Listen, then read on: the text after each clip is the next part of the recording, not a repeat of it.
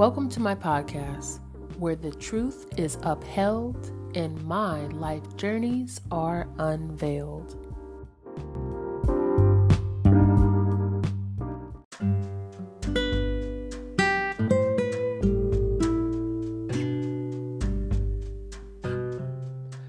I just want to talk about mind frame shift. It has not been an easy road for me in the bounds of marriage to shift out of the mindset of fight or flight into a mindset of surrender. Fight don't mean surrender.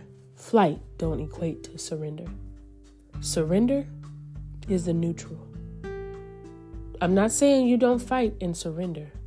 I'm saying operating out of incompletion, fight, or flight. I've never been a tuck your head in the sand person. I've honestly tried. I've tried to do that. I've literally tried to not respond, to not retaliate, to not address, and I can't. I, I cannot. It's not how I'm wired. And it goes the, against the grain of my temperament, temperament and my God given calling to speak in boldness. But it has to be done in love. Fight or flight. Marriage has taught me that I know nothing, and I should say, I knew nothing about surrender. Fight doesn't always have to be verbal or audible. Silent treatment is fight as well. And I'm not saying that being silent is never warranted. I'm actually operating out of a form of silent treatment right now. But it's not to my own understanding, it's not out of my own unction. I've done I'm done all that I can do. So I have no choice now but to stand still. I have no choice now but to be quiet and allow the Lord to fight my battles. But there was once a time where I would use the silence as a weapon.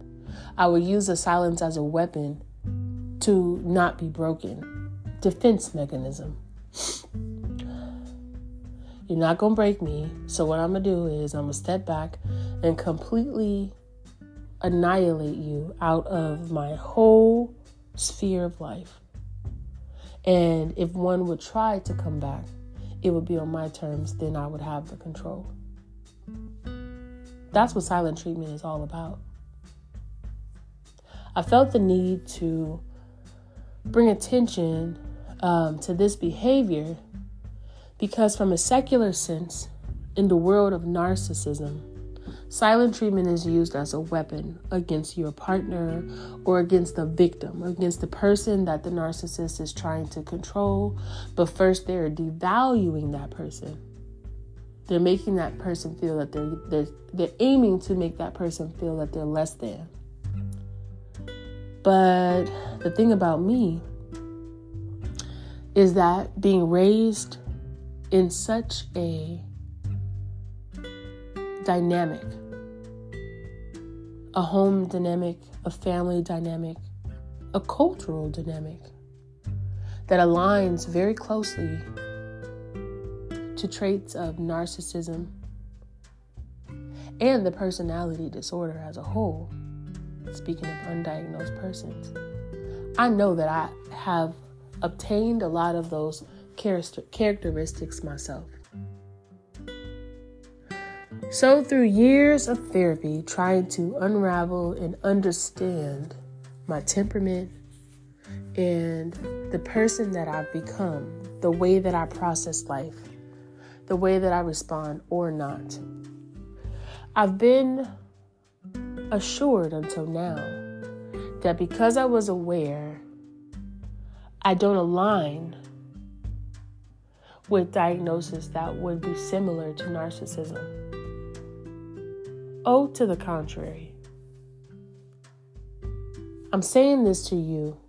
I'm saying this to you, listener. Because though I am a fan of science, I really am. I'm a fan of psychology. I'm a fan of psychiatry. I'm a fan of these forms of human understanding that seem to try to understand honestly what it is is the reckoning of one's soul. Because out of the heart the mouth speaks. That's at the soul level.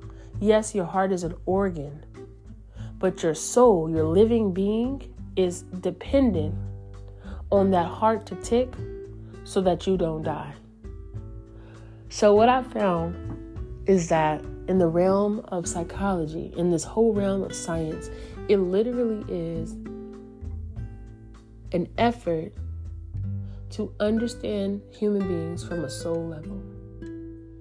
What I've taken away from science, psychology, and psychiatry is that behaviors can be defined, but their origins cannot necessarily be constituted with science. You have to get to that esoteric spiritual level of origin to understand the where, the where, whens, whys, and hows. One would have to understand the sin of Adam and Eve to be, begin to comprehend the murder of Abel by Cain. The root is not just Cain's heart. The root is not just Cain's envy. The root was, I'm sorry, not just Cain's envy towards his sibling. There was a heart issue that goes way deeper than that and is rooted in sin. And the manifestations of sin vary. It's a spectrum. There is a there are a multitude of reactive behaviors to this thing that we call sin, and only God knows what your propensities are. Because there were so many gaps in tutelage for me growing up, and as they say, take the good and leave the bad. Because there were so many, so much bad example of marriage and relationships that I bore witness to with my eyes as a young child, I believe that I adopted the silent treatment as a way of survival, not even understanding the control behind it, the psychopathy behind it. It was a way of survival. And this is the compassion that I could give to someone who has been diagnosed or who exhibits a lot of these narcissistic type behaviors, they're learned behaviors. But beyond that, beyond the behavior, there's a root to the cause, and it's sin. And it's the sin of someone who came long before that person who developed, who um, acclimated to sin behavior.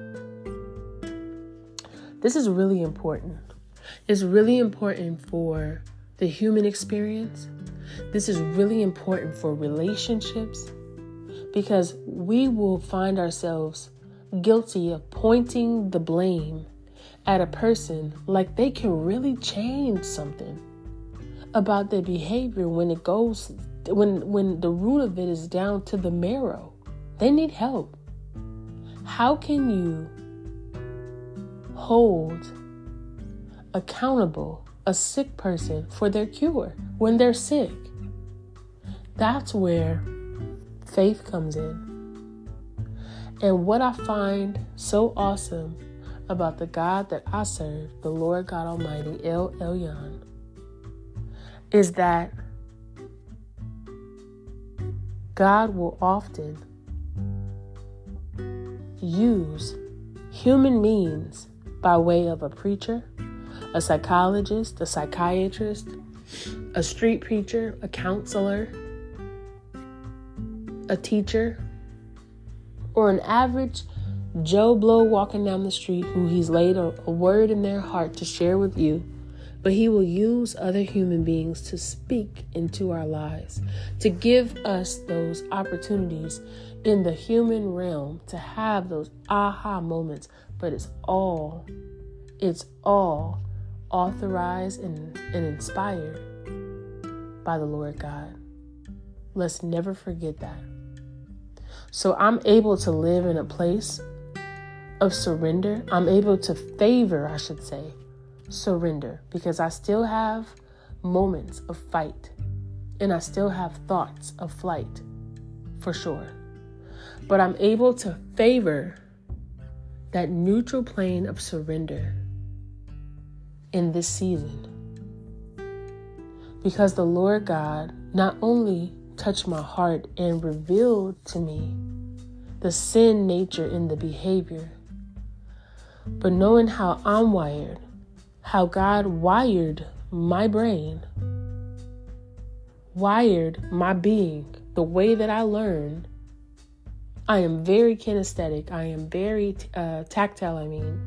Yeah, yeah, I'm kinesthetic too. I'm definitely a whole body learner. But I'm very tactile. I need to touch. I need to have an experience with learning. One of my both of my children actually are the same way. So it could be frustrating at times when you just want them to hear hello, here, but they need to see, they need to touch, they may need to taste, they need to experience what you're saying. I'm that way as well. God, give me the grace with them, Lord God.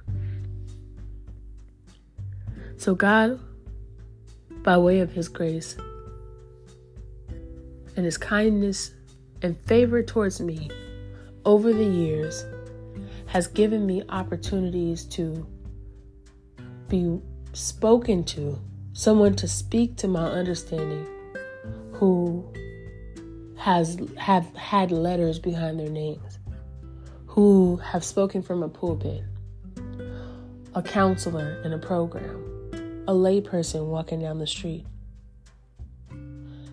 To help me to understand, uh, and I, I will be remiss if I didn't mention the content creator on social media, whatever the platform is definitely definitely through covid when other means of tangible services were not available.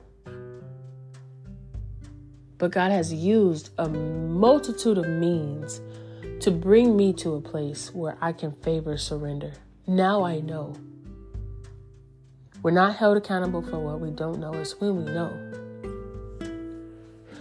So my prayer at this juncture is that I won't want to go back to a life of using silent treatment as a weapon, as a vengeance, as a, a means or a mode of operation for me to have to prove a point. Literally now, literally now, I am sitting in that verse in Exodus. I believe it's Exodus 14 12. Be quiet and the Lord shall fight your battles. You just have yet to be still. Be still. So that's what I'm doing. So in this season, as God is bringing so much transition and change into my life, I will remain still until God tells me to go, until God tells me to speak, until God tells me to do. But on this side of grace, I am aiming not to operate out of vengeance. Notice I said aiming. Notice I said aiming. It's very important as you grow in Christ not to, I believe the term is obsolete, not to make things so um, hard walled and rigid in your growth that you don't leave yourself room for human error because you are human. And on the best days, as Paul has said, we do what we don't want to do and we don't do what we know we're supposed to. Give yourself some grace there. But it's my effort and it's my aim to sit still and be quiet out of reverence to the Lord, knowing that I've done all I can do, knowing that I've exercised out of Matthew 18 with those who I needed to exercise Matthew 18 with. And if there's been no response, there is literally nothing else that I can say. Be encouraged. Be encouraged that there is at least another person out here in this podcast sphere, in this human life experience sphere, in this digital digital creator sphere who is a real deal Holyfield kind of regular Joe Blow that is mm-hmm. learning life and experiencing life and applying as they go. Is never about perfection. Anyone who is providing perfection, I, I, I actually caution that you err on the side of caution err on the side of caution. It might be that they're more about themselves than what they're actually, but, but, but than what the cause is actually for. Stay humble. Allow God to work. Allow God to use you. And like me, if you vacillated from fight or flight with no long suffering, the suffering is a long suffering. That's one of the fruits of the Spirit. If you were not capable of doing that, and now you even have a desire in your heart to, that's the Lord God. Tap in. Hold on to God's unchanging hands. It's going to be a ride. But how will you attain a new skill, a new gift if you don't try something new, if you don't trust God? Even with our palate, with our food, I believe it takes something like 60 to 90 days of you eating something that you may think that you don't like for you to acquire a taste for it. Give it time. It may be bitter. You may have times where you want to give up, but trust God. Because I'm telling you, I'm no Saul. But when I tell you that I've, I've always been hell bent on being respected and having the control over my life when it comes to respect and for me to live and operate in this season the way that I am in, in a place of surrender and peace and competency it's nothing but God. Let God do what ultimately God is going to do and watch how He changes you into a person that is unrecognizable, but the best version of who God created you to be. Peace and blessings.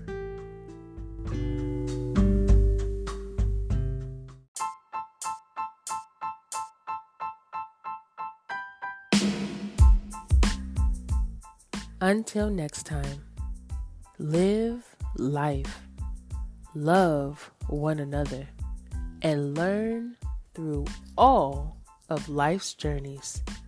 Peace.